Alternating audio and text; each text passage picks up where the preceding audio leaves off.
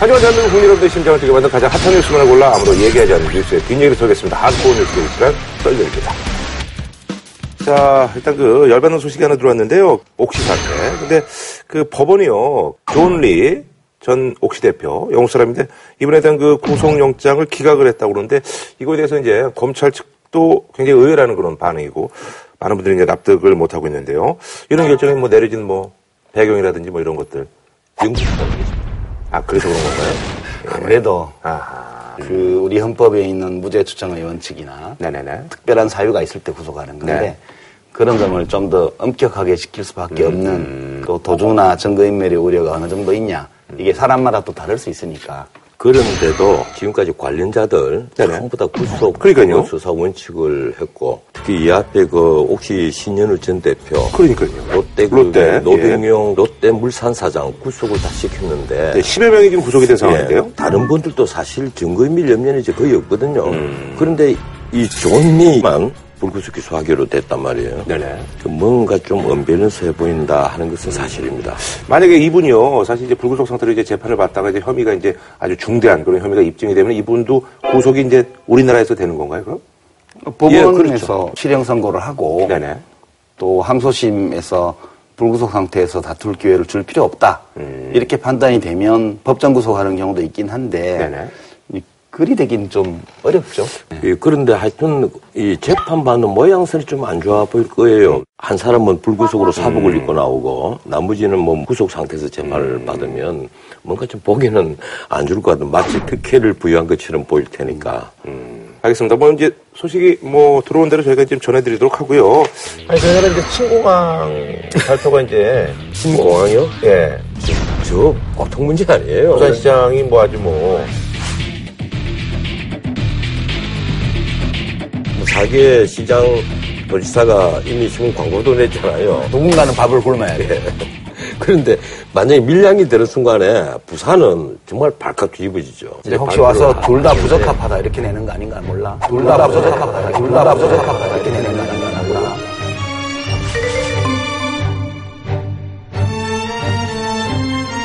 김해공항이 영남권 거점 공항의 역할을 수행하는 데 부족함이 없는 대안이라고 판단합니다. 자, 지난 15일 감사원이 대우조선해양의 이제 최대 주주죠. 예. 국책은행, 산업은행에 대한 감사 결과를 발표를 했는데 이를 들고 야권에서 이제 청문회하고 이제 국정조사를 요구하고 나섰습니다. 그래서 이번에 준비한 주제 그 많던 나라 돈은 누가 까먹었을까? 대우조선 해양 비리 파문입니다. 이게 돈이 한 7조 정도 들어갔다고 예, 하는데요. 지금 예 돈은 한 7조가 들어가죠 네네. 부분에 걸쳐서 그런데 지금 분식 자체가 기본적으로 한 5조는 넘어요. 네네네. 검찰의 대범죄 특별수사단에서 다 지금 전수조사를 한번 하자. 전체 한 500개 사업을.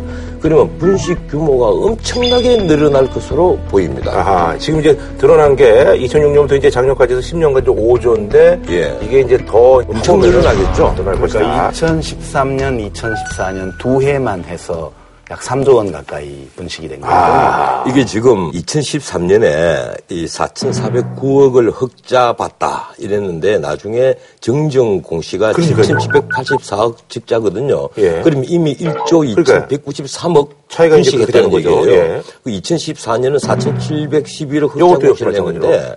이것도 이 마찬가지로. 7,429억 적자로 정정 공시를 했으니까 요건 1조 2,140억 분식을 한 겁니다. 2년 동안 2조 5천억 원 정도. 그러니까 1년에 1조 2천억씩 분식을 했다는 건 이건 관련자들이 다 도둑들이에요. 그러니까 그 많던 나라 돈은 누가 다 먹었을까? 이 질문. 이게 원래 소설 제목이잖아요. 그렇죠. 이게 그 많던 싱하는 누가 다 먹었을까? 근데 먹은 사람을 보면 대충 누가 먹은지는 나오죠.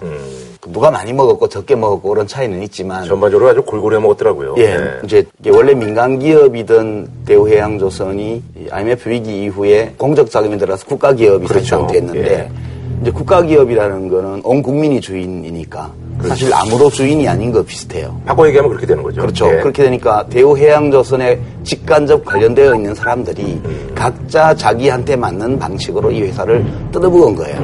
그러니까 우선 첫 번째로 보면 우선 지금 말씀하신 분식회계 이거는 분식회계를 해서 흑자 난 것처럼 해서 성과급을 그렇죠. 먹은 거니까 직원들이 이제 뭐 작년에 그러니까 이거는 그 전 임직원들이 다 골고루 뭐한 숟갈 한 그릇씩 다 먹은 거. 그렇죠. 근데 성과급을요. 작년 같은 경우에는 1인당 716만 원씩 그래 957억인데 이걸 지금까지 분식 회계로 받은 성과급이 2049억입니다. 아하. 성과급만. 그러니까 이제 많이 먹었고요. 직원들이 이제 골고루 먹었고, 예. 두 번째는 경영진만 먹은 게 있어요.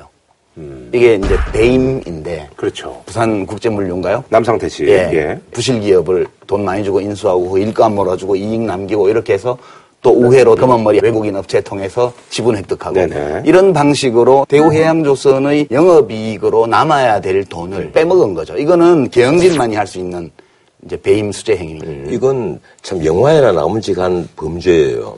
적자투성인 회사를 대우조선이 자회사를 예. 통해서 인수를 합니다.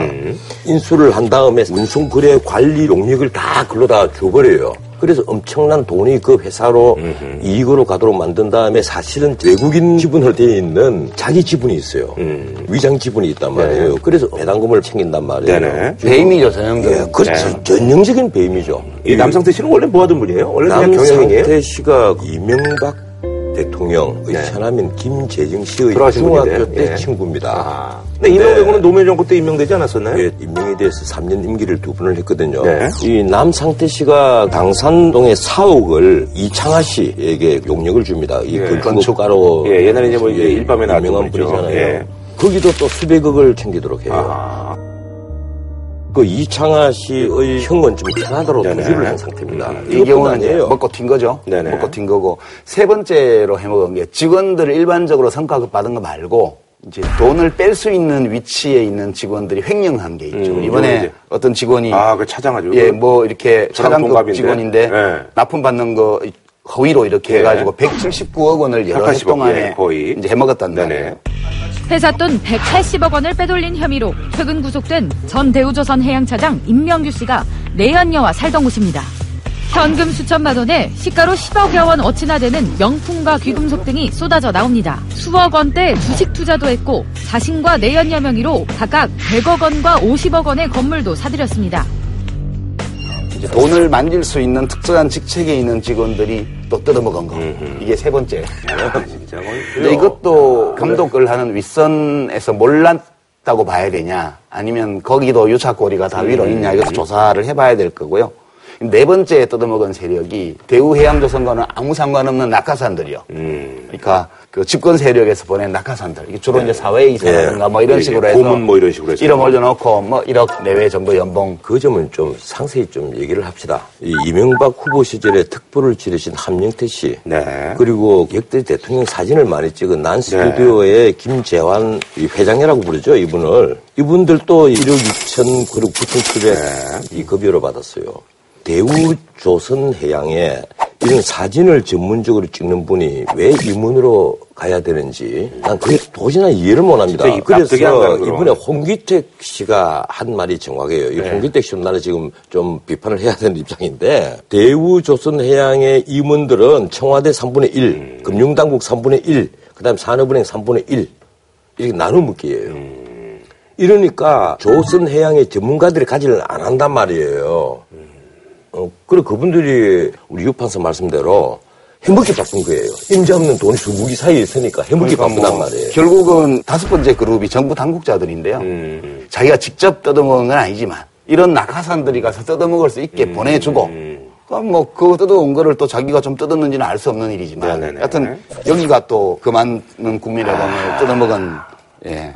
그런데 대우조선이 원래는 이제 2001년 2월달에 상장하고 그러네. 8월달에 우카웃을 졸업을 했지 네. 않습니까? 그 한때는 뭐 좋은 예, 예라고도 뭐 이렇게 불렸었는데요. 이제 이 산업은행이 2008년 3월달에 지분 매각을 발표를 합니다. 네네.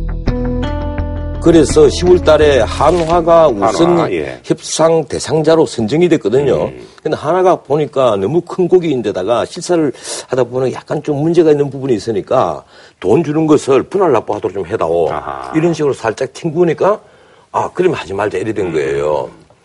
지금 한화는 용궁 갔다 왔습니다. 도끼 용군 갔다 온 거죠. 보냈네요. 이거 먹었다가는 완전히 뱃속에서 폭발했죠. 그러니까요. 지금 아마 가장 효하고 한숨 내쉬고 있는 쪽이 한화 그룹일 거예요. 그리고 이제 마지막으로 하나만 더 말씀을 드리면 이 민간 기업을 우리가 IMF 위기 이후에 국가 돈을 넣어서 그렇죠. 지분 획득을 해서 국가가 지배주주가 되어 있던 기업들이 많았어요. 그러다 이제 뭐- 게 하이닉스 같은 거죠. 예, 그렇죠. 예, 그래서 이제 SK든 이제 예. 넘겨서 그 이런 것들은. 제때 제때 팔아가지고 잘 했어요. 음. 근데 이 경우는 적기를 놓쳤고 네네. 그 정부가 국가 기업으로 운영할 거면 확실히 하든가 제대로 할 사람을 보내서 확실히 하든가 아니면 빨리 주인을 찾아서 민가에 넘기든가 이렇게 했어야 되는데 그걸 안 한 거니까 음. 총체적으로 보면 정부 책임이죠.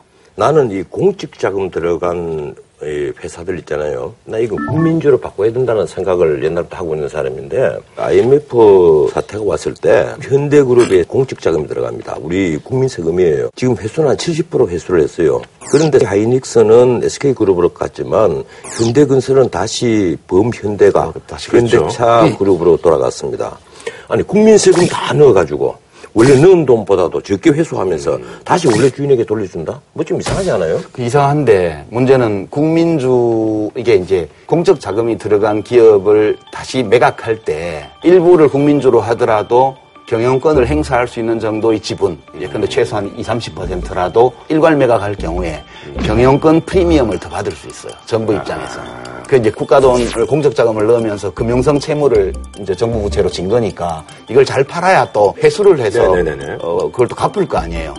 그리고 이제 국민주라는 건 국민들이 구입했다가 이제 주식 시황이 좋을 때 또 다 어디로 가버리는 거니까. 역시 임자 없는 회사가 되니까 그렇죠. 또 부실 회사가 될 가능성이 있다. 그렇죠. 근데 그러다 보니까 이제 재벌적으로 가게 되니까 늘 그 선택이 어려운 건데 이 대우 해양조선 경우는 너무 장기간에 걸쳐서 방치가 돼 있었군요. 아무 대책 없이 네. 방치해 놓고 각자가 와서 뜯어 먹도록 아하. 한 거. 이게 지금 그런데 거기 이제 홍기택 사는 전 총재가 서빌관 회의를 폭로했지 않습니까? 네네네. 이제 안종범 청와대 수석, 최경환 장관, 임종용 금융위원장, 음. 기능석 금감원장 이렇게 모여갖고 사는 너희들이 2조 6천억 내고 수출은행 1조 6천억 내라. 네네네. 음. 이래서 강제로 할당받았다. 근데 이 감사원의 감사 결과를 보면요. 홍기택 사는 총재 다 알고도 묵인했다는 거예요. 음. 그리고 무엇보다 재무 이상치 분석 시스템이라는 게 산원에서 네, 도입을 했어요. 예. 그게 미작동을 했단 말이에요.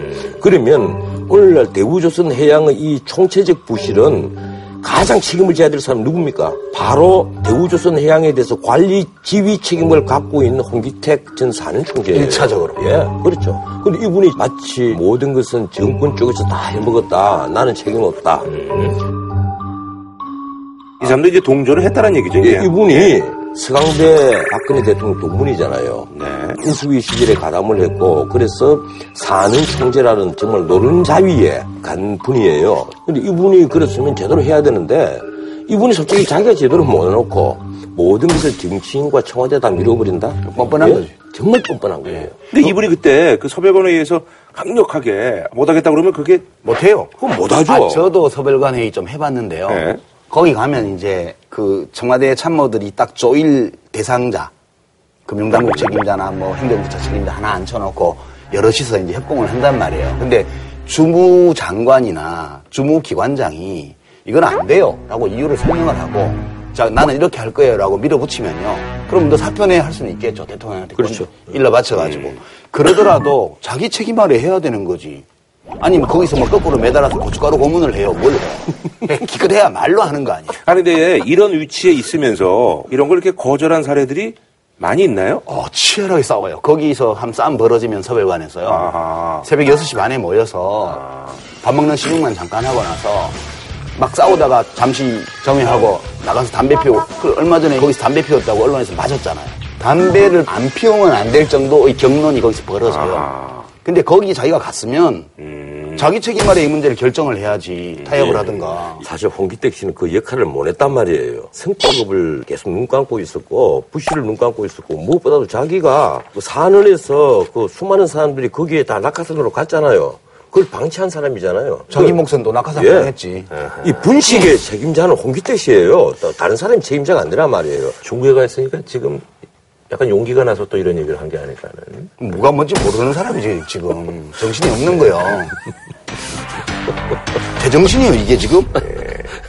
그 박근혜 정권에서 자기 챙길 건 다 챙겼고 이제 뭐 세상이 바뀌면 이 면피용 뭔가 그 해야 되잖아요. 그 전형적인 먹튀예요 이게. 예.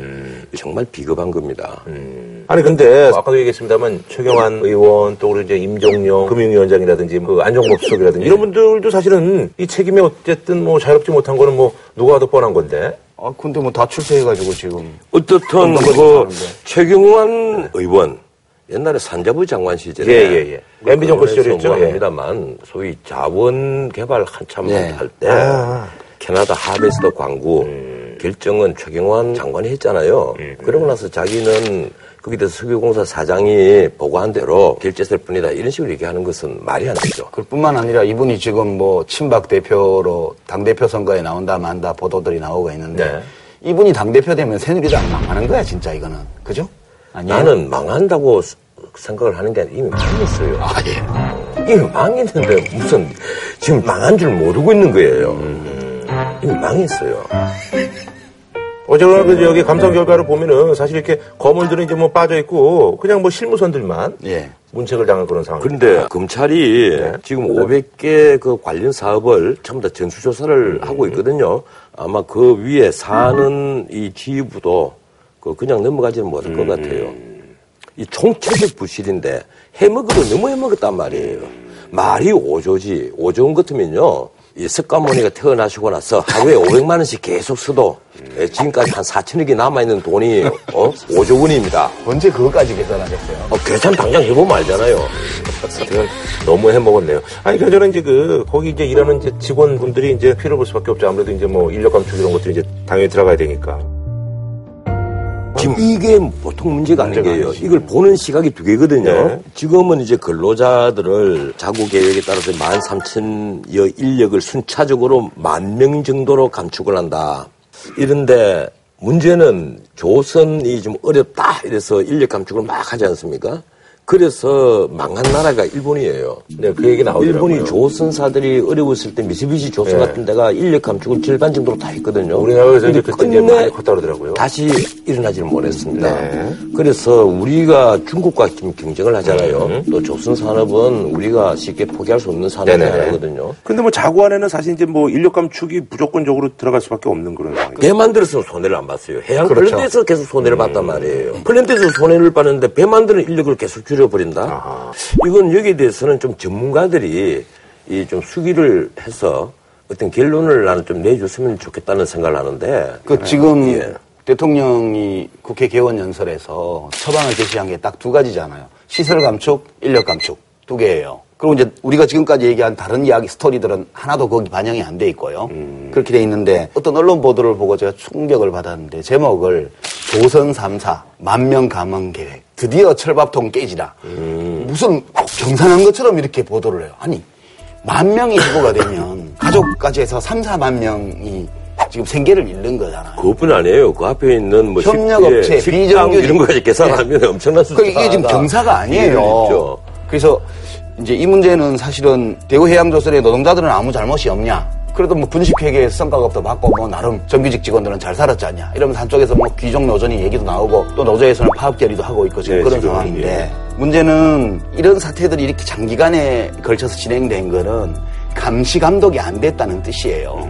그러면 감시 감독은 산업은행이나 이런 대주주가 감시 감독을 할 수도 있고 금융 감독 기관 쪽에서 감시 감독을 하는 것도 있고 사회 이사를 통해서 하는 감시 감독도 있고 그다음에 선진국 경우에는 노동조합이 혹은 근로자 대표가 기업의 감사위원회나 이런 데 참여하게 함으로써 내부 통제를 하게 하는 수도 있는데 독일 같은 경우가 대표적이죠. 우리 경우는 이게 하나도 작동이 안 됐고 제도가 없었단 말이에요.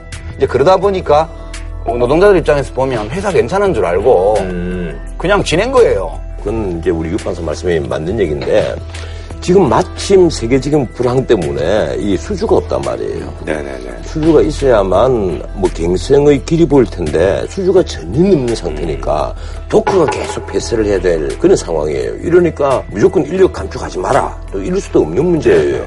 아직 때가 안 좋은 때 걸려가지고. 여기에는 수기를 해서 최선의 어떤 방책, 가장 적게 해고를 하고 그런 노동자들도 사실 이해를 해야 됩니다. 우리 고통을 분담한다는 거. 아니 그런 거는 저는 노동조합에서도 의지가 있다고 봐요. 그런데- 무조건 뭐 나만 살겠다. 그 안 사라진다는 거 알잖아요. 뭐 불과 얼마 전에도 울산 현대중공업에서는 노사 분규가 또 있었잖아요. 노동자들 보기에는 아 자기들 해양 플랜트 잘못해갖고 직접 시큰 봐놓고 왜 우리를 못 잘라 이런 반발부터 나온다는 말이에요. 억울하지. 네. 이 사실은 심정적으로 뭐 진짜 차제.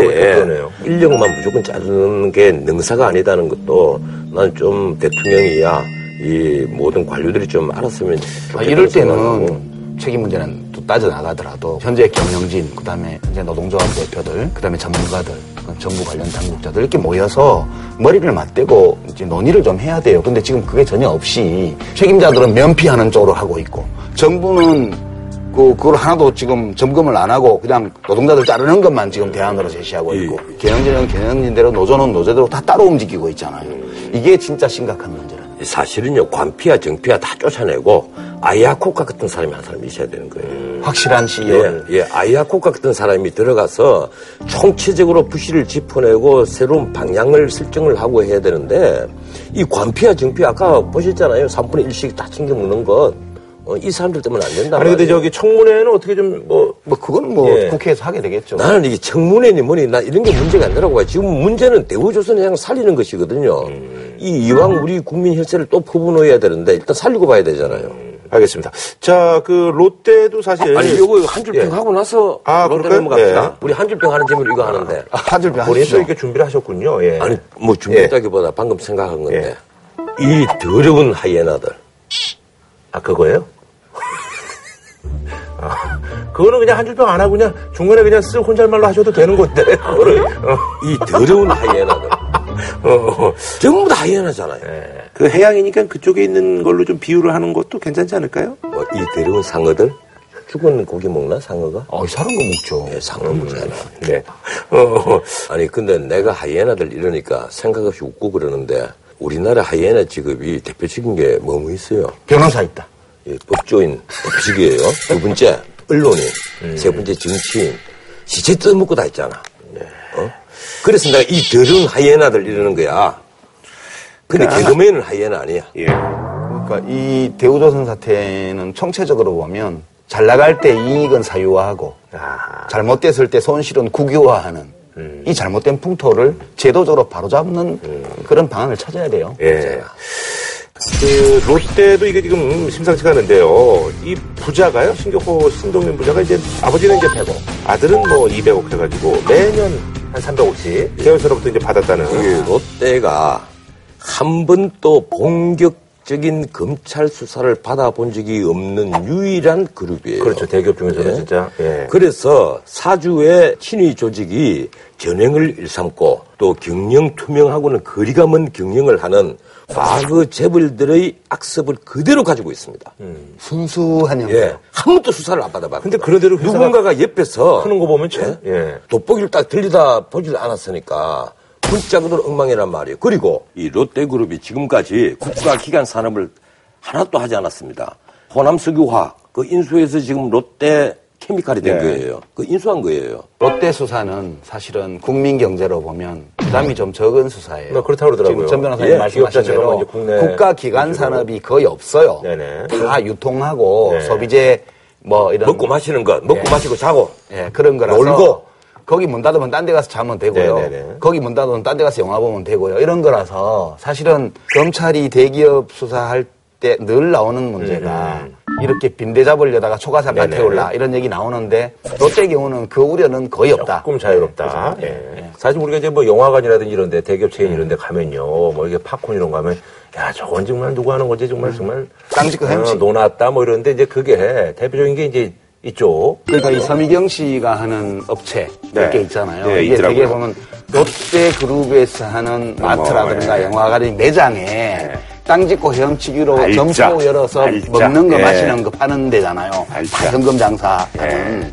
그게 경제학 용어로는 구역 독점이라 그러는 거거든요. 집어넣은 거죠. 예. 구역 독점. 네, 우리 네. 고속도로 예, 휴게소, 예, 고 휴게소 들어오면 고기 있는 식당에서 먹을 수밖에 없잖아. 네, 네, 네. 영화관 들어가면 고기수밖에 먹을 수가 없어요. 이 팝콘이 다른 것도 다 영화관에서 파는 건 다 비싸잖아. 이런 일만 싹 몰아줘서. 돈을 버는 거죠. 지금 내가 한마디만 꼭 하고 넘어갑시다. 우리 언론들 왜 이렇게 천박해요? 이 JTBC를 포함해서 대한민국의 모든 언론이 왜 서미경 씨를 셋째 부인이라고 얘기합니까? 부인 아니에요, 그냥? 예, 우리나라가 일부 다치제 국가예요. 신격호 씨의 셋째 부인 지금 많은 거예요. 우리나라의 축첩 행위는요 불법 행위입니다. 아, 진짜 그러네. 그렇죠, 당연하죠. 첫 번째 부인은 돌아가셨어요. 일본 부인 시게마스. 예, 지난번에 한국에 왔던. 예, 지금 신격호 씨가 시게마스 씨 아니에요. 이 시게마스 씨 지금 살아있는 부인입니다. 그러면 우리나라는 중혼을 허용 안 하는 나라거든요. 그럼 서미경 씨는 호직에 오르지 못한 쉽게 말하면 민법 용어로 첩이란 말이에요. 아니 근데 이제 사실혼 관계니까 사실혼 관계는 무슨 사실혼? 아니 이거 있고 그래가지고 사실혼은 그 혼인신고를 부부인데. 하지 않았을 뿐이지 법률혼과 다름없는 물론 이제 예? 뭐 중혼이긴 합니다만 그래도 아니죠. 중혼은 무효예요. 이건 축첩이에요. 진짜 제가 반성했다. 사실혼이 아니란 말이에요. 저는 이거를 이제 결혼을 세 번 했는데 세 번째 부인이다. 이렇게 생각했는데. 아, 그렇네. 그래서 네네. 우리 언론이 롯데에 대한 태도를 바꿔야 됩니다. 명백한 일본 기업을 자꾸 한국 기업이라 그러고 심지어 신문 사실 어떤 사실인 줄 알아요? 신동빈에게 롯데가 계획할 시간을 된다. 이런 제목을 뽑은 신문 사실이 있어. 롯데가 광고도 많이 내고 그러니까. 그러니까 지난번에도 롯데가 일본 기업이냐 한국 기업이냐 문제가 되니까 일제히 광고가 풀렸잖아요. 그러니까 모든 신문 방송에서 입을 쫙 닫더라고. 우리만 한 거예요. 근데 우리는 입 닫지 맙시다. 난 이건 입 닫으면 아, 저는, 생각해요. 저는 무슨 롯데한테 전화 받아서 그런 게 어, 아니고. 이번에도 경제학적 언론이. 뭐라고 검찰 수사를 비판한지 알아요? 먼지 털이식 수사다. 먼지 털기식 수사다. 이런 식으로 비판을 해요. 지금요, 여기저기 온갖 비리가 지난번에 말씀하신 대로 화장실 문을 여니까 확 터져 나오는 식으로 온갖 비리가 막 나오는데 이거 먼지 털기가 아니고 이 큰일 났어 지금 이게. 지금 비리가 계속 나오잖아요. 이 중국 투자에서만 3천억을 횡령했다. 군 관계자에게 뇌물을 줘서 골프장을 개발한 의혹이 있다. 인천 계양산에. 계양구. 이건 그린벨트를 2009년도에 용도 변경할 때도 뇌물 줬다는 말이 지금 나오고 있어요. 시민단체하고 싸움이 예. 심하게 벌어졌죠. 네, 지금 딱 수사를 하고 있거든요. 지금. 또, 이 서초동에 있는 롯데 칠성금융 물류센터, 그걸 주거지역에서 상업지역으로 또 용도 변경. 어, 이것도 뇌물이식 가능했겠느냐 또 수사하고 있어요. 그것뿐입니까? 아까 말씀하신 대로 서미경 씨에게 그 총수 일가의 일감 몰아주기, 또 그리고 말씀하신 대로 신격호 총괄회장과 신동빈 회장이 개일사에서 매년 수상한 돈 300억을 받았다. 그리고 오늘 나온 뉴스가 제2 롯데월드 인허가 관련해서는 검찰이 수사 안 하겠다. 지금 수사할 여력도 없어요. 그게 이제 MB 정권 그 건드리는 문제가 될 판이거든. 이러니까 이 수사하면 아마 검찰 인력이 지금보다 또 배로 또 들어가야 될 판이에요. 그래서 지금 홍만표 씨 사건이나 진경준 씨 사건 이런 거는 수사 여력이 없어서 조그맣게 기소하더라고.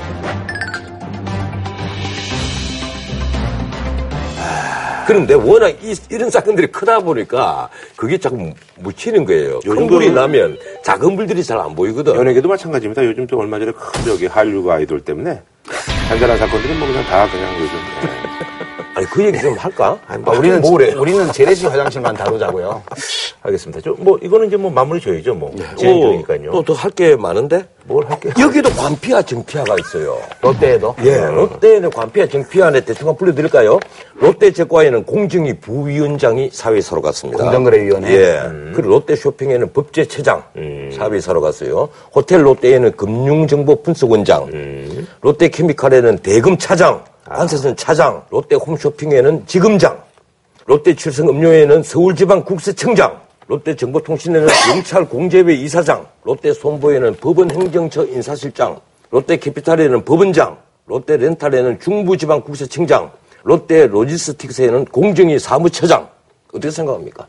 진짜 문자 그대로. 보건복지부는 진짜 찬밥이네. 입법부, 행정부, 사법부, 국세청, 힘 있는 쪽에 있는 사람들 딱 끌어모아 놓은 그러니까 이렇게 방송하다 보면 보건복지부 뭐 출신이 한 명도 안 나와. 여기 계시잖아요. 좋은데 지금 썰전에서 예. 나오죠. 이걸 어떻게 생각해야 됩니까? 또 이 더러운 하이에나들이라는 얘기 안 하게 생겼어요? 그분들한테 물어보면 뭐 예. 구멍이 포도청이라 그러겠지. 뭐 이제 이쯤에서 뭐 열은 받지만 마무리하고 또 이제 또 다른 것도 해야 되니까. 가줄병 또 합시다. 예. 이 롯데그룹 신격호 총괄 회장에게 내가 한 말씀 드리겠습니다. 내하고 같은 동양이에요. 기업도 감동을 주어야 생명이 깁니다. 아, 그분은 그런 조언의 말씀을 드릴 때가 지났어요. 이미. 한국말 못 알아들을까? 알아들으시겠지. 일본말 할까? 유 작가님은요? 왕조 자본주의의 생, 생얼 이런 것들을 한번 보게 먼지가 뭐 나든 안 나든 끝까지 한번 털었으면 좋겠어요. 이미 검찰이. 지금 먼지가 뭐 많이 나고 있는 상황인데요, 뭐. 예. 먼지 트는 게 아니고요. 이 기둥이다 썩어가 있어요. 다음은 전통 소식인데요. 아, 이것도 아주 뭐 진짜 말이 많았죠. 새누리당이 이제 탈당파 의원 7명입니다. 전원에게 이제 복당을 허용하면서 이제 원내 제 1당으로 등극을 했는데요. 자, 그래서 이번에 준비한 주제. 복장 커지는 복당. 새누리당 일괄 복당 허용 후 폭풍입니다. 근데 여기서 이제 키포인트는 이제 그 윤상현하고 이제 유승민 의원 아니겠습니까? 이 윤상현 의원은 이 도덕성 문제가 걸려가 있잖아요. 오가 예, 오이 예. 있다는 문제. 근데 유승민 의원은 당의 정체성 정체성이라고 문제니까 이제 항상 말씀하셨죠. 정말 심각한 문제인데 우리나라 모든 언론이 정말 왜 이런지 모르겠어요. 나 오늘 언론사 공격할 수밖에 없는데 그 언론사들이 이 사설들 태도를 보면요. 절차적 하자 없다. 어, 친박 패권주의 어, 세라. 그리고 만시지탄이지만 잘한 일이다. 지금 뭐 하고 있는 거야 지금. 왜 잘못됐어요? 아, 왜, 그, 다, 남의 당 정체성에 상관된 문제를 두고 만시지탄이라니. 그 모든 언론에서 그렇게 얘기할 때는 뭐 다 이유가 있는 거 아니겠습니까? 아, 새누리 망하라고. 그럴 리가 있어요. 하긴 뭐, 이미 망했으니까. 아, 지하실도 있다니까요. 땅바닥에 있다고 다 내려간 게 아니에요. 2층 밑에 1층, 1층 밑에 지하실의 멜로디, 땡. 지하실도 1층도 있고 2층도 있고 그래요. 요새. 근데 어디까지 내려갈지 모르겠는데 네. 지금 지상에서 지하로 내려가는 중인 것 같아요. 이 지금 새누리당 사태를 보니까 복당 문제를 놓고 다시 이렇게 개파 갈등에 휩싸이는 친박계에는 혁신비대위가 쿠데타를 하듯 복당을 밀어붙였다며 김 위원장은 다음 주에 결정하자며 이밖의 비대위원들도 정 원내대표에게 힘을 실었습니다. 상황이 심각해지자 거취를 고민해보겠다는 뜻을 밝혔습니다. 나흘 만에 당무에 복귀하며 내놓은 소견입니다. 어제는 이제 뭐 봉합은 어, 지금 안 됐어요. 그래도 어, 뭐 어, 봉합 약간은 됐어요. 어제까지 아, 뭐뭘 돼요? 보니까 그, 이 친박이, 어? 네. 뭐- 정진석, 니 꾸땠다 해냐고 막 대들다가,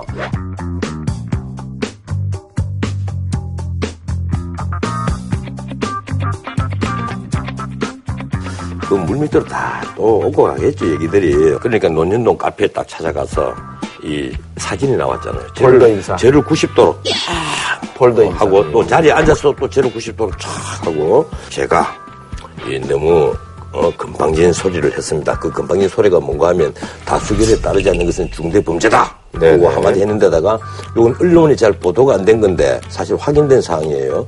청와대 전화 받았어요? 얘기했단 말이에요. 그러니까 김효국 씨가 자존심이 있는 대로 상해버린 거예요. 어? 딱 뒤로 딱 돌아앉았잖아요. 어? 이제 쟤를 탁두 번, 한마디에 한 번씩 쟤를 딱 하고, 이러니까 김홍 씨가 악수 딱 하고. 난 정진석 그 원내대표를 보면 저렇게까지 하면서 정치해야 되나. 비대위 대변인 데리고 가서 기자들 앞에서 사진 잘 찍히게 좋은 각도에서 제를 하고, 그리고 다시 돌아와 주십시오. 해서 오늘 돌아갔잖아요. 그까지 돌아왔는데 지금 친박에서 요구한 게 두 가지였잖아요. 정진석 원내대표의 사과 네네 그리고 사무총장 경질. 권성동 예 의원 그래갖고 비대위원장이 사무총장 너 나가 이제 했단 말이에요. 아니 근데 저기 유승민 의원의 이제 복당이 이제 어쨌든 정체성과 맞지 않고 잘못했다라는 말씀이신 거잖아요. 혁신 비대위가 8월 9일날 전당대회 하잖아요. 어떻게 보면 한 달도 안 남았어요. 뭐 전당대회 뭐 당권 경쟁 벌어지면 뭘 하겠어요. 움직일 수 있는 게 한 달도 안 남았는데 제일 먼저 할 게 뭐예요? 당의 정체성을 바로잡는 것 아니에요. 내가 한번 물어보고 싶어요. 지금 혁신 비대위에 있는 분들이 이 새누리당의 강령과 정강 정책을 읽으신 분들이 몇 분인지. 아니 그거는 JTBC 뉴스룸에서 새누리당 그 대선 공약, 정강 정책, 강령 이거 다 비교해서 유승민 원내대표의 발언하고 비교했는데 아무 하자가 없다는 결론이에요. 팩트 체크 해본 결과. 근데 정당의 정체성은 지금요, 새누리당의 강령 앞에 뭐라고 돼가 있습니까? 우리는 국민 행복을 위해서 국민이 원하는 거 다 해준다고 돼가 있습니다. 이게 후한패론 정의당의 강령과 똑같아요. 그래, 이 당이 그러면 보수당이라고 얘기를 안 해야죠. 우리는 문자 그대로 그, 어? 국민 희롱당 딱 이렇게 붙이고 있어야죠. 아니 결국 정당의 정체성은 당원들이 결정하는 거예요. 최소한 보수 소리는 안 해야 될 것 아니에요. 왜 보수도 보수라고 하... 나라마다 시대마다 보수의 내용이 다 다르잖아요. 아니, 국민이 원하는 거 다 해주는 그런 보수 정당이 지구상에 어디 있어요? 그래도 탈당 의원들의 복당 문제는 최고위원의 권한이에요. 원래. 그럼 최고위원회가 없어요, 지금. 음. 근데 또 당헌에, 당헌 당규에 비대위원회가 최고위원회를 대신하게 돼 있어요. 네네네. 그럼 결국은 이 무소속 당선자들의 복당 문제는 비대위원회의 의결 권한이 있는 사안이라고요, 처음부터. 음. 그러면 거기서 모여서 그 비대위원들이 결정했으면 절차상 아무 하자가 없고 무기명 비밀 투표까지 해서 결정을 했으면 그걸 받아들여야지. 그거를 뭘 항명이다, 쿠데타다, 뭔 쿠데타, 쿠데타는 힘으로 뒤집어 엎는 게 쿠데타인데. 구대탄이 뭐니 하는 말은 친박들이 어, 아주 잘못한 예. 말인 건 분명해요. 그런데 나는 유승민 의원이 복당에 대해서 뭘 문제를 삼고 싶은가 하면 새누리당이 언제까지 이렇게 정치성에 혼란을 끌 것이냐. 그리고 유승민 의원 본인 또 대구에 있는 수구 꼴통 보수만 있는 것이 아니고 자기 같은 따뜻한 보수도 있다. 따뜻한 보수란 말 함부로 쓰지 말라는 거예요. 그것은 따뜻한 좌파지. 유승민 의원이 하는 얘기들은 따뜻한 좌파가 늘 하는. 아니, 저도 이거 지금 낯선데, 제가 새누리당을 옹호를 해야 되니까 이게 진짜 이상해요, 지금. 그럼 지금 청와대 분위기는 어때요? 그냥 뭐 이제 청와대 이번에 TV 자막 보고 알았다는 거 아니에요? 아, 그거 당연한 거죠. 원래 그게 맞는 거죠. 어, 뉴스에 딱 나오면, 어, 그런가 보다. 이렇게 하면 되지. 무슨, 아니 그냥 그- 그렇게 그냥 넘어가는 거예요? 안 넘어가면 어쩔 건데. 전당대회에서 어떤 심대결을 하는 수밖에 없는 거예요?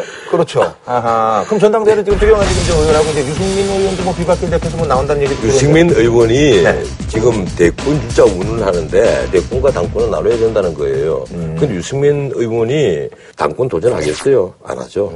뭐, 그럴 수도 있는데, 뭐, 저는 유승민 의원이 이런 판단을 할 수도 있다고 봐요.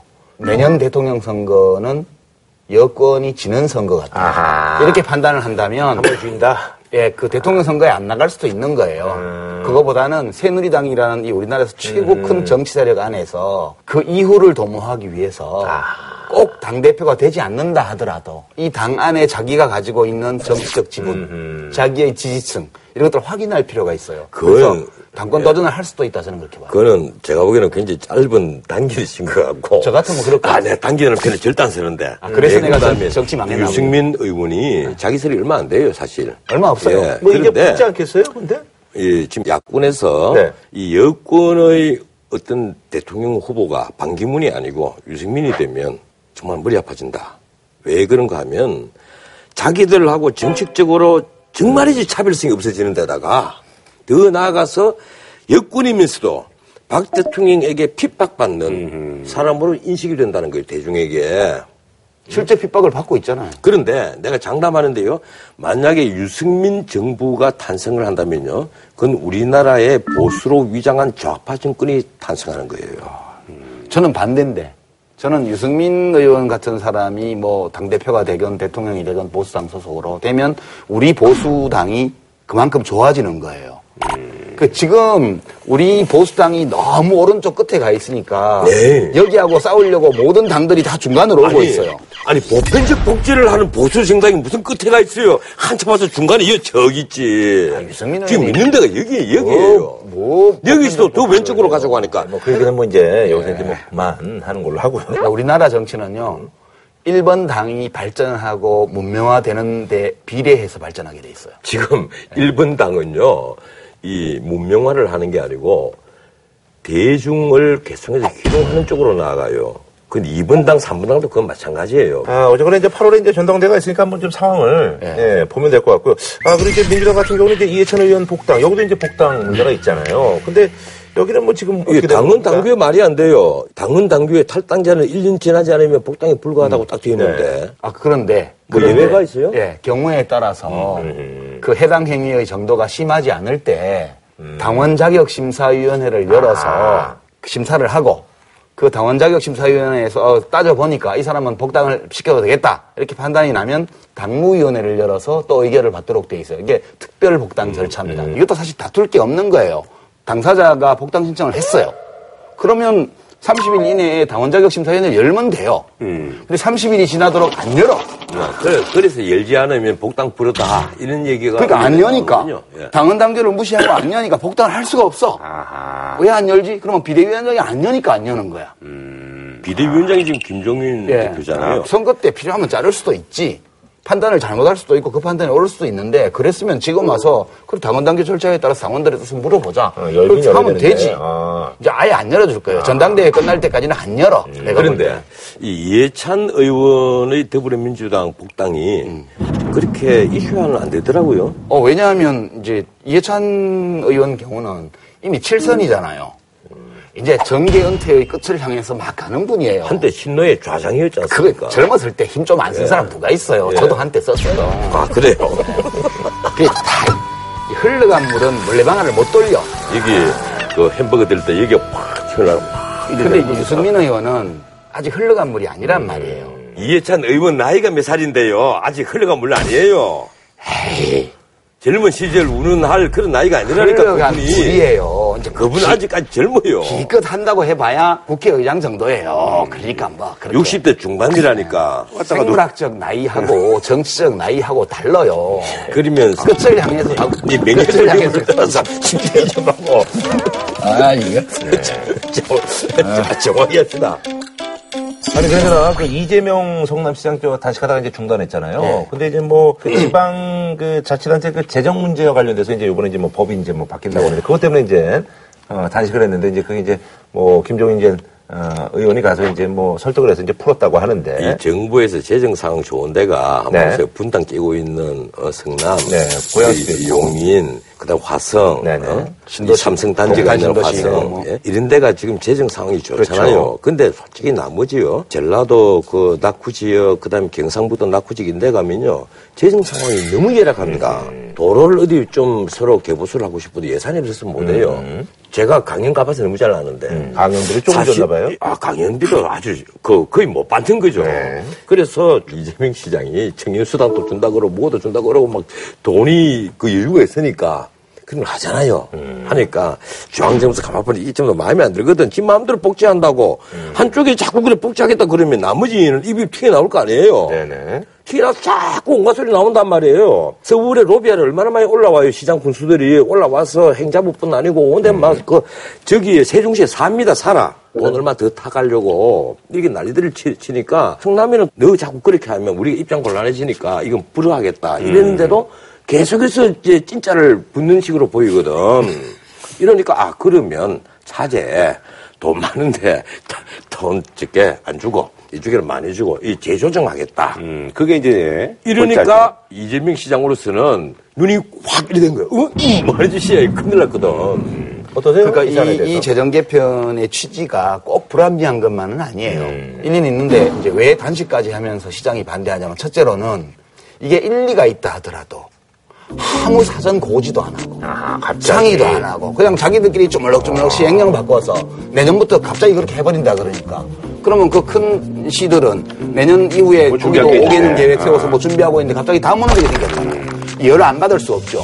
두 번째는 가만히 앉아서 우리 시가 받는 돈이 줄어들게 되는데 시장이 가만히 있으면 시민들 볼 낯이 없죠. 그렇죠. 예. 그래서 시의 이익을 위해서 시장이 몸을 던져 싸운다. 이거 하나 있고요. 정치인이네요. 그러니까. 예. 시장이 볼 때 명분 있게 시민들한테 설명할 수 있는 길을 열어줘야 되는데 아무 상의도 안 하고 언론 보도 보고 알았단 말이에요. 그 청와대가 언론 보도 보고 지금 비대위원회에서 복당시켜서 열받았잖아. 똑같은 거예요. 왜 역지사지를 못해? 그 뭐 이런 거는 뭐 이제 좀 잘 얘기하면 또 조정이 되겠네요. 그런데 지금 김종인 위원장이 이제 단식 열흘째 가서 아 내가 이번 20대 국회에서 다 해결할게. 어 이제 단식 그만해. 나 이러니까 아 드디어 이제 명분이 생겼으니까 단식을 그만뒀어요. 나는 우리나라 정치판에 지금까지 수없는 분들이 단식을 했잖아요. 그런데 단식에서 죽은 정치인 봤어요? 요새 병원이 좋아서 웬만하면 다 살려놔요. 예, 가장 확실한 단식은 누가 했습니까? 전두환 대통령 감옥에서 했거든요. 가장 확실한 단식을 왜 했어요. 하셨대요? 5.18 특별법에 항의를 했어요. 아, 기억나네요. 네, 아, 근데 어떻든, 김종인 대표가 자기가 책임지고 해결하겠다. 어떻게 해결해요? 국회 순전화법이 있는데? 아이, 그래도 또 그렇게 말을 했어. 말이라도 그렇게 해야지 이제 뭐. 누가 예. 단식 투쟁 안 해보셨죠? 내가 미쳤습니까? 단식 투쟁을 하게? 그러니까 할게 뭐가 저 있어요? 또 단식 투쟁은 정말 안 좋아하는데 어쩔 수 없이 해야 될 때가 있어요. 근데 누가 말려줘야 돼요. 그거를 안 말려주고 오, 훌륭하십니다. 박수 치고 그러면 진짜 죽을 수밖에 없는 거야. 그러니까 당 대표로서 자기 당 소속의 큰 지방자치단체 시장이 단식을 열흘 넘게 하고. 있으니까 예. 가서 퇴로를 열어줘야 돼요. 아, 예능도 마찬가지예요. 아, 나 집에 갈래! 이렇게 가잖아요. 누구 뭐. 잡아야지. 잡아야 되거든요. 옛날에 이경규 씨. 난 갈래! 그러면 이제 잡아줘야 돼요. 이경규 씨 이렇게 나간다고 할 때 항상 김용만 씨라든지 이런 분들이 잡아줬고, 김홍국 씨가 한다고 할 때 뭐, 제가 옆에서 잡기도 그러는데 그런 것들이 좀 있긴 있어야 되거든요. 있어야 네. 돼요. 그나 앞에서 이제 근데 김구라가 뭐 정 가겠습니다. 그 불려서 가잖아. 그럼 어, 그럼 우리 둘이 하자. 아, 안 돼요. 잡아야지. 잡기는 왜 잡아? 아니, 그러잖아. 이 개원이 지금 정재균 의장이 이제 뭐 이렇게 이제 던지셨는데 이제 오윤군 네. 사무총장을 또 임명하고 그 이분 또 이제 개원에 또 이제 많이 앞장서신 분이고 그래서 우유건 씨는 이군 집정부제 예. 너무너무 좋아했기 때문에 오스트리아로 러시아로 예, 출장도 많이 시절에 다녀서. 출장 다니는 분입니다. 국민 세금으로. 뭐 여태까지 개헌 논의가 많이 있었습니다만 이번 거는 좀 다르다라고 생각할 수 있나요? 다르긴 뭘 달라. 제가 똑같아요? 이 개헌에 대해서 몇 가지만 말씀드릴게요. 1. 개헌 정치적 카리스마가 부족한 자들이 개헌론을 주장을 합니다. 2. 권력 분산, 권력 분산 이런 얘기 하잖아요. 근데 권력 분산은 기능의 분산이지 인적 분산이 아니에요. 그 점을 착각을 계속하고 마치 내각제를 하고 아니면 이원 집정부제를 하면 권력이 마구 분산되는 것으로 생각들을 하는데 대통령제도 견제와 균형이 잘만 이루어지면 대통령제처럼 괜찮은 제도가 없어요.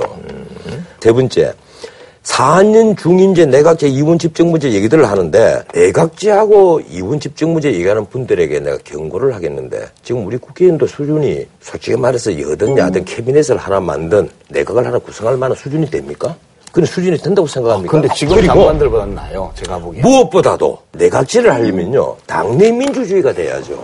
패들이 정치하면서 보수들 정치하면서 두목들 정치하면서 무슨 내각제를 해? 내각제면 좀 나아지지 않을까요? 누구 좋으라고? 국회의원 조. 지들 좋으라고 지금 하는 거야. 그러니까 내각제의 제일 큰 장점은 입법권하고 행정부가 통합되는 거예요. 네네네. 그러니까 사실 국회의원들로 보게 되면 대통령 없애버리고 그 권한을 자기들이 나눠 가지는 거니까 일단 좋아. 그 다음에 의원을 하면서도 또 장관으로 갈 수 있어. 네네네. 또 좋아. 대통령제에 있어서요, 장관들, 우리나라처럼 국회의원들에게 바보 취급받는 나라가 없습니다. 다른 나라 의회는 가면 국회의원들이 장관을 이렇게 모미를 주고 의회 그 청문회 뭐 이런 데서도 못 합니다.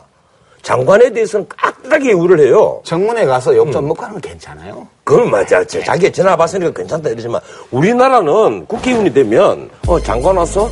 어? 그 바로 앉아요. 뭐 이런 소리를 태인이 해. 그냥 눈 깔아 이런 거지. 어, 외국 같으면요, 당장 징계받습니다.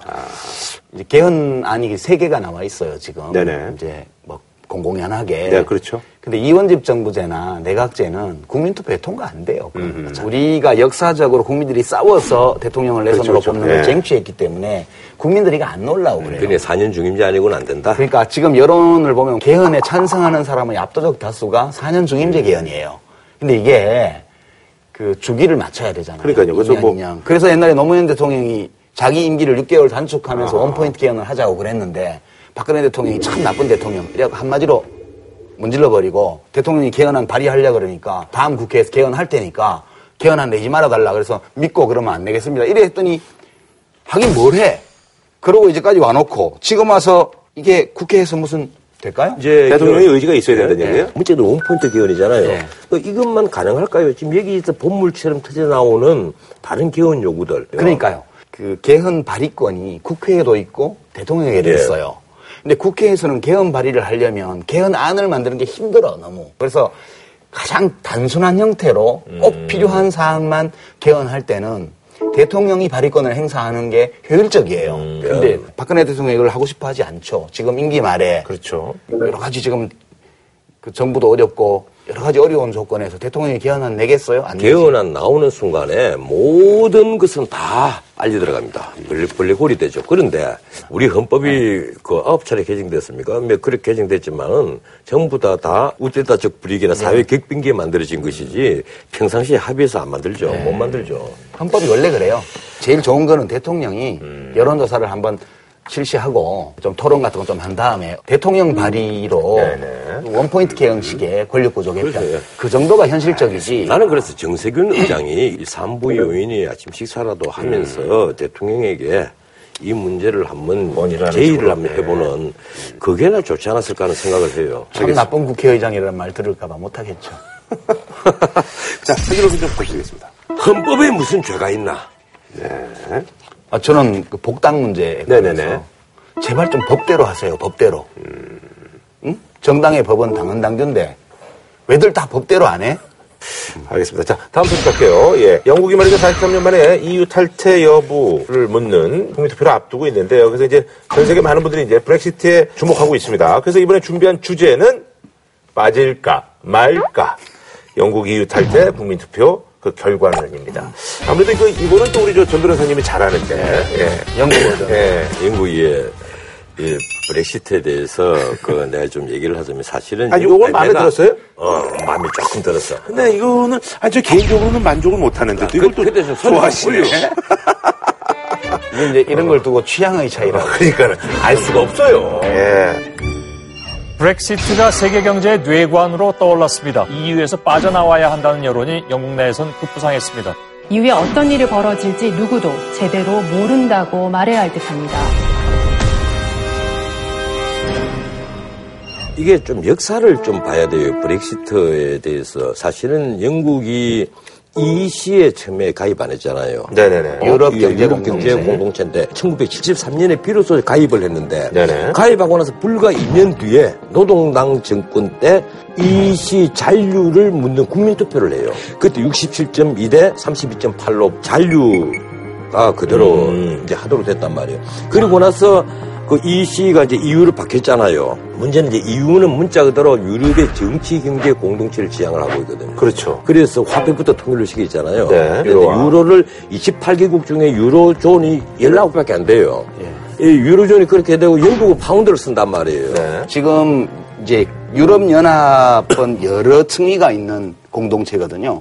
EU라고 해서 이 유럽연합에 약 30개 가까운 회원국이 있는데, 그러니까 덴마크하고 영국은 유럽연합 회원국이지만, 돈은 또 이제 자기네 돈을 쓴다. 예, 그 자기 돈을 쓰고. 대한민국도 뭐 이제 나간다는 뭐 여론들이 뭐. 예, 그리고 예. 유럽에서 스위스하고 노르웨이는 아예 EU에 가입을 안 했고. 가난한 나라라고 뭐 연합하면 뭐해. 뭐 자기들이 10만 불이나 되는데 아, 이런 거고요. 소득이. 그 다음에 남유럽, 동유럽 국가들은 신규, 어, 이제 가입한 국가들은 아직 유로 사용 여부에서 결정을 안 한 나라들이 한 10여 개국 예, 예. 있대요. 뭐 2004년도 가입한 나라. 예, 그러니까 여러 용어가 나오는데 첫 번째로는요, 유- 유럽연합은 경제 공동체예요. 이게 관세, 비관세 장벽이 없어요. 유럽연합 전체가 하나의 국내 네네네. 시장으로 통합됐다는 점에서 단일 시장이고요. 상품 네. 시장에서. 그래서 이제 잔류 주장이 이제 그런 것들 때문에 네. 이제 잔류하자는 얘기죠. 두 번째는 이게 통화 동맹이에요. 이제. 네. 유럽연합 전 회원국은 아니지만 화폐를 관리하는 주권을 유럽연합에 이양해버린 나라예요. 세 번째는 쉥겐 협정이라 그래서 국가 사이의 상품 교역만 자유로운 게 아니고 사람의 이동도 예. 완전히 국경 검문을 철폐해버렸단 말이에요. 그러니까 이런 점에서는 사회 공동체예요, 이게. 문제는 EU가 어려워질 때마다 영국은 항상 피해를 입는다. 그 얘기는 봉이라고 생각하는군요. 이제 그리고. 이 동유럽의 이민들이 영국으로 자꾸 확 넘어오고. 넘어와가지고 이, 이번에 넘어온 그 보니까 1년 동안에 33만 명이 넘어왔어요. 네네. 그래서 새롭게 만들어지는 일자리 50만 개 중에 40%를 이민자들이 네. 다 가져가 버리거든. 음. 이러니까 이제 보편적 복지 중에 무료 의료, 무상 의료, 영국 예산의 3분의 1이 거기에 들어가는데 여기에 보면 이민자들 때문에 이 무상 의료조차도 흔들린단 말이에요. 거기다가 그 영국이 EU 분담금이 우리 돈한 30조 원이 돼요. 이 30조 원을 냈는데 돌아오는 혜택은 절반도 안 되거든. 적다고 생각하고. 근데 이게 참 재밌는 게 역사적으로 보면 우리가 보기에는 영국이 한 조그만 섬 같지만 유럽 대륙과 영국 사이에는 오랜 라이벌 의식이 그렇죠. 있어요. 그래서 이제 상대로 싸웠잖아요. 언론 예. 보도 같은 게 날씨 예보도 그래요. 제목이 어떤 식으로 나오냐 하면 안개, 대륙을 봉쇄하다. 이런 식의 영국 언론의 보도가. 그러니까 영국 사람들은 자기가 섬인데 대륙하고 맞먹어요, 자기들. 네네네. 한때 해가 지지 않는 그렇죠, 대영 그렇죠. 제국을 구가했던 나라니까. 그래서 지금 여론조사를 보면 고령층에서는 8대2, 7대3으로 탈퇴고요. 그렇더라고요. 10대, 20대, 30대는 7대3, 8대2로 잔류예요. 그리고 이 노동당은 완전히 그 잔류. 그리고 이제 보수당은 원래는 탈퇴인데 캐머런 같은 경우가 이제 재밌어요. 캐머런이 원래는 자기가 2015년 5월 총선에서 승리할 때는 EU 탈퇴를 묻는 국민투표를 하겠다. 네네네. 이- 이래놓고 나서 캐머런은 잔류를 선택을 했잖아요. 그게 자승자박이라는 이 얘기가 EU에 작년 11월 달에 EU의 독자적 난민 수용 정책 그리고 비유로존 EU 국가의 차별 폐지 등을 요구를 합니다. 그래서 EU 정상회의에서 지난 2월 받아줬죠. 달에 예. 다 받아줬어요. 이민자에 대해서 복지 혜택 축소 동의해 준다. 그리고 EU가 만든 법률 있잖아요. 거기에 대해서 거부권을 행사할 권한조차 줬어요. 네네. 지금 말하면 영국은 독자적으로 행동할 수 있는 권한을 줬는데도 불구하고 탈퇴 쪽이 더 많았던 거예요. 그렇죠. 근데 이제 예. 그 전에 그렉시트라 그래서 네. 그리스가 유로존에서 탈퇴하냐 마냐 문제 가지고 치프라스 네. 어, 총리가 뭐 싸우고 이래, 그랬죠. 이런 거 이제 때 시끄러웠잖아요. 메르켈하고 막 싸우고 그랬었죠. 근데 예. 그리스의 탈퇴하고 영국의 탈퇴 달라요. 그리스는 유로 사용 국가예요. 그래서 유로존을 탈퇴하는 거예요. 근데 영국이 탈퇴하려고 하는 거는 유로존을 탈퇴하는 게 아니고요. 유럽연합 자체를 탈퇴하는 거예요. 그렇죠. 음. 그래서 이 충격은 사실 지금 유로를 쓰지 않기 때문에 금융시장에 직접적인 충격을 주는 것보다 유럽 연합이라는 심리적으로. 예, 이 유럽의 정치 질서 이 여기에 크게 균열을 내는 거기 때문에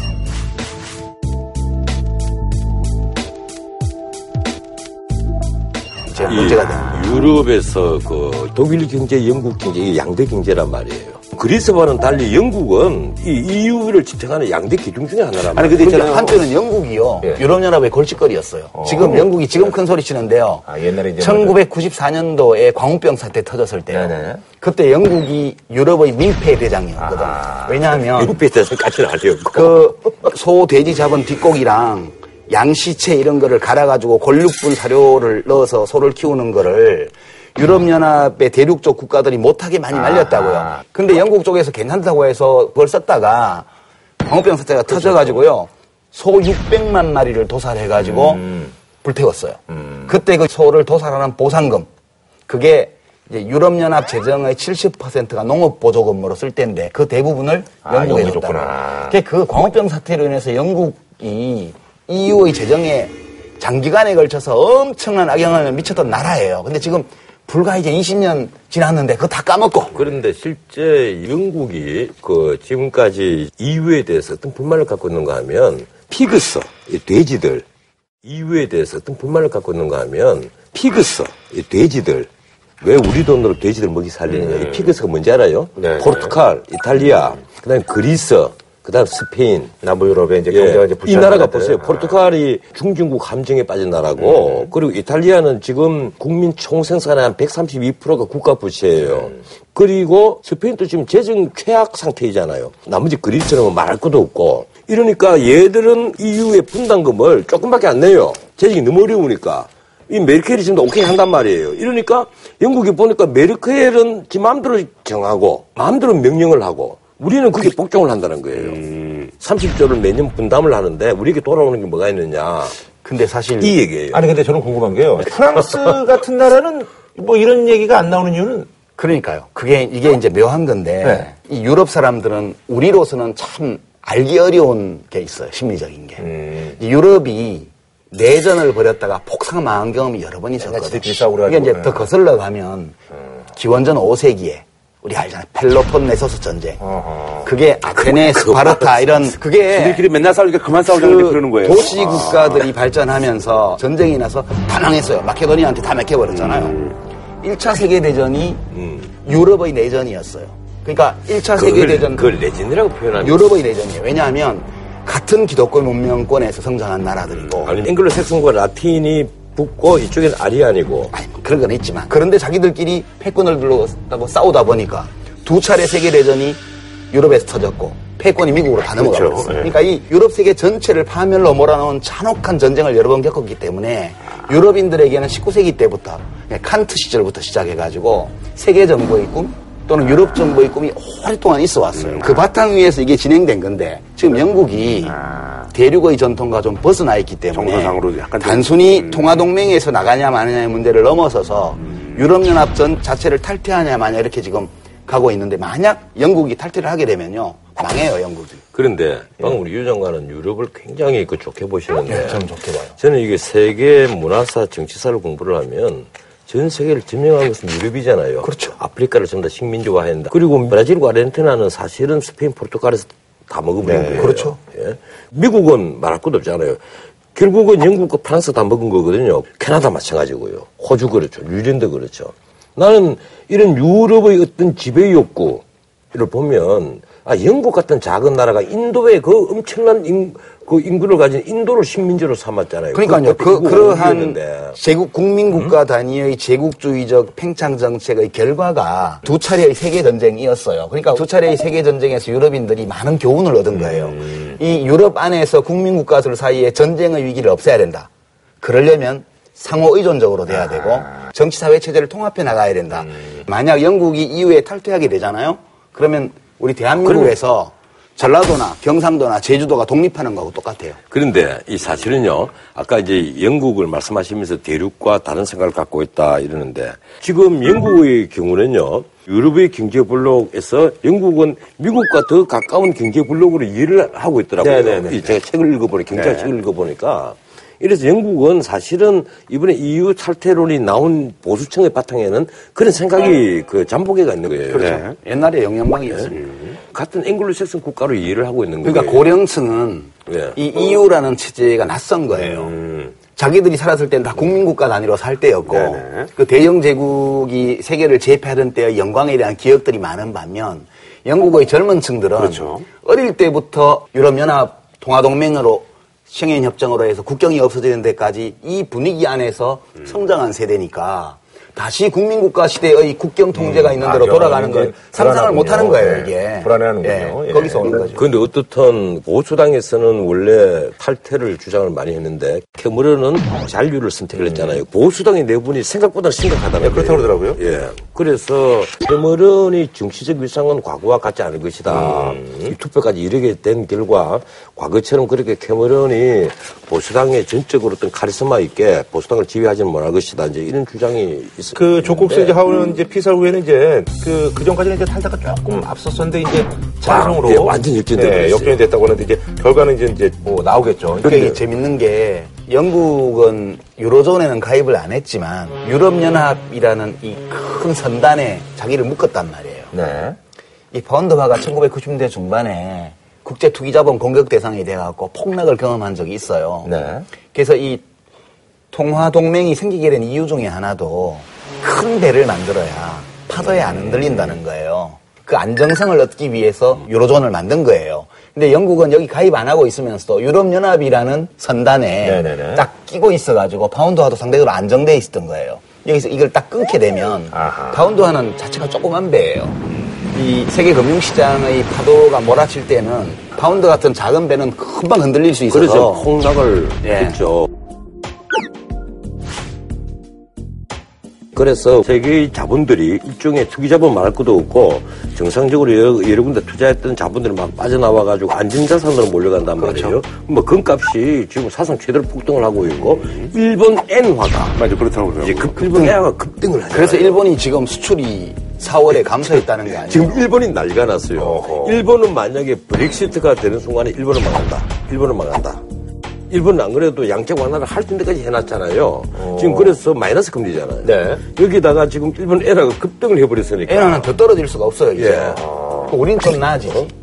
우리는 엔화가 올라가면. 아니, 아니, 아니, 우리는 그 일본 한일 간에 지금 뭔가 경쟁을 하니까 그 점에 있어서는 우리는 굉장히 좋은데 그렇죠. 한편 되면 우리가 우리가 지금 EU국에 수출하는 그렇죠. 물량이 엄청나거든요. 대부분 다 영국을 기지로 하고 있는 데가 많아요. 한 150여 개의 기업이 있어요. 네. 이 기업들이 이제 엄청난 타격을 많이 입을 것이다.